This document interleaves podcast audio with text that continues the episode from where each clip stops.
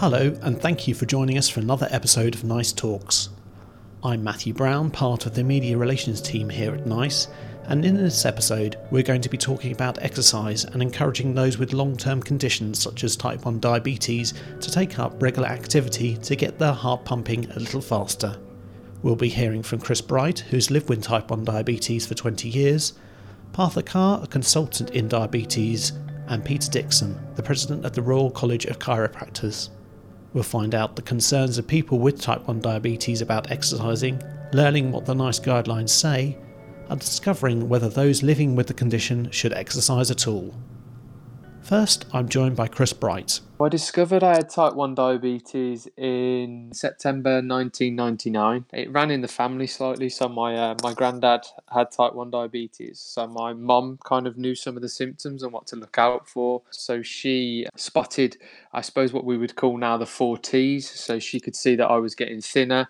Um, I was using the toilet more. I was more thirsty and drinking a hell of a lot, and also tired as well for no kind of explained reason, which led to obviously then walking into a GP surgery and then being immediately sent to hospital. And I spent sort of four or five days then in, in hospital learning to manage the condition, what that meant for me in terms of food, nutrition, regime, and then obviously injections and taking on insulin. What did your doctor say to you about exercising and playing football with diabetes? My doctor at the beginning, sort of referencing exercise and particularly football, they were trying to be as positive as they could about me being able to play and enjoy it. They exercised caution, but essentially they were relatively positive, which is always key, I think, when you have that kind of change.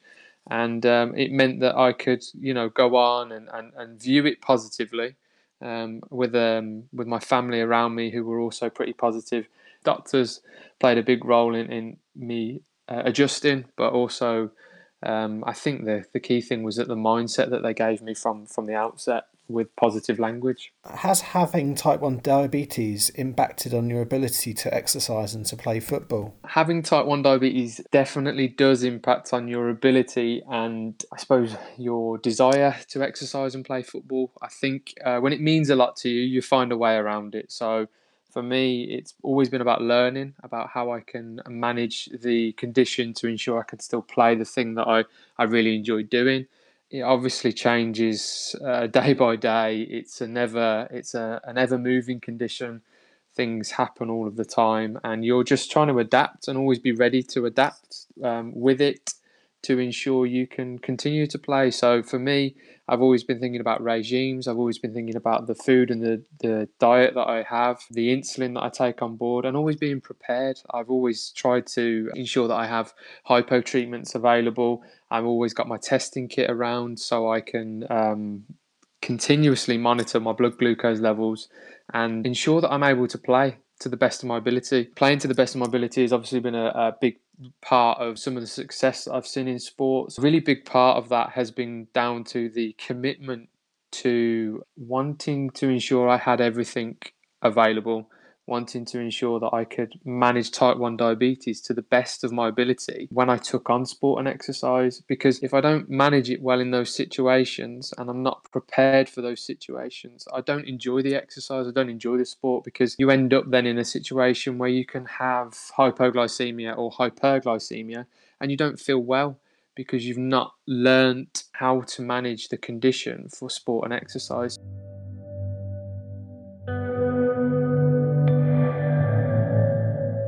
My name is uh, Partha Kar. I'm a consultant in diabetes uh, based in Portsmouth, and I also work as a national specialty advisor with NHS England for diabetes.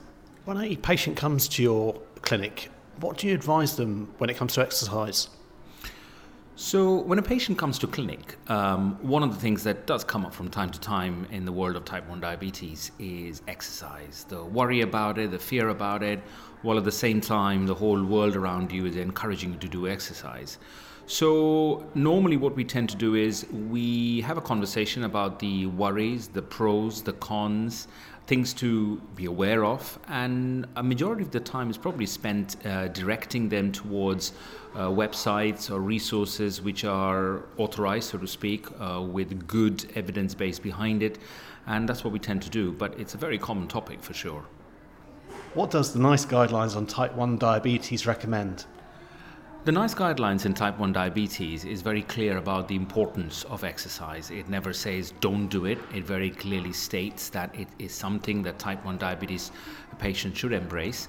It also talks about the need to recognize uh, the issues of uh, or high blood glucose awareness of reading it, but there clearly is a steer towards encouraging people to take this up. Does exercise cause hypos? Is that one of the fears that those living with type 1 face? One of the common things we do get asked is whether exercise causes hypos all the time and whether it's worth doing it. I think as mentioned, the most important thing is about having the right information. So, to begin with, not all types of exercise causes hypos. There is anaerobic exercise, there's aerobic exercise. Everything has got a different way of doing uh, or having an impact on your blood glucose. And I think that's where the information portal comes through. Whether you're doing high intensity exercise or lower intensity exercise, they do have a bearing.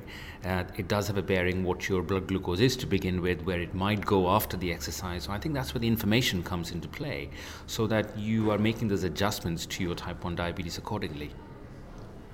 And is there websites or resources that you'd recommend patients look at?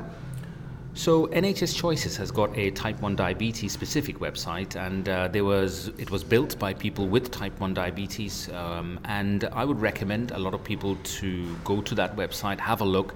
There is a specific section on exercise, which further links to other relevant websites such as the Diabetes UK website.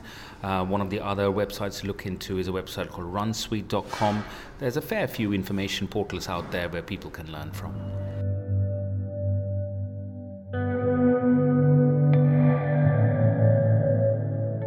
Type 1 diabetes is just one of many chronic conditions which might prevent people from taking up regular exercise. A healthcare professional might refer their patient to a chiropractor if they've not been active for a long time. We spoke with Peter Dixon, who's been a chiropractor since the 1980s, about why someone might visit him or his colleagues for help getting active again. Chiropractors have a very big role to play in getting people active again. Exercise is a funny word. We tend to think of exercise as structured, relatively high intensity impact, that sort of thing, like going to a gym or going swimming or running. Whereas actually, exercise starts with being active. And if you've got somebody with a chronic long term condition, the first thing to do is to get them active again. And it's only when they're active that you can then start to develop um, a rehabilitation approach which would inevitably involve increasing that activity or at least maintaining it so that the tissues that are involved can start to recover.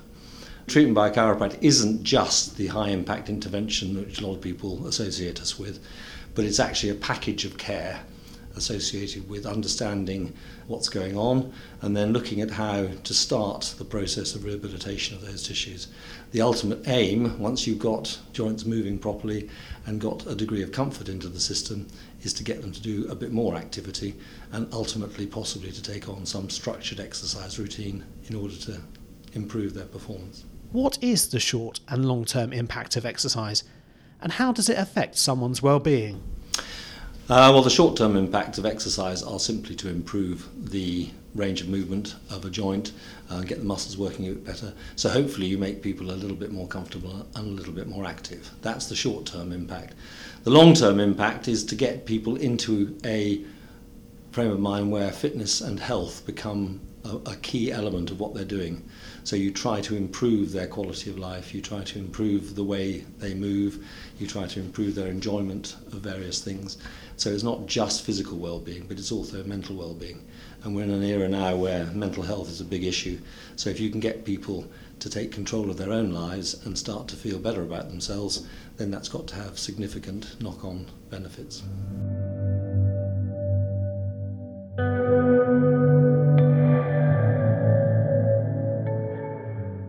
Thank you for listening to this episode of Nice Talks.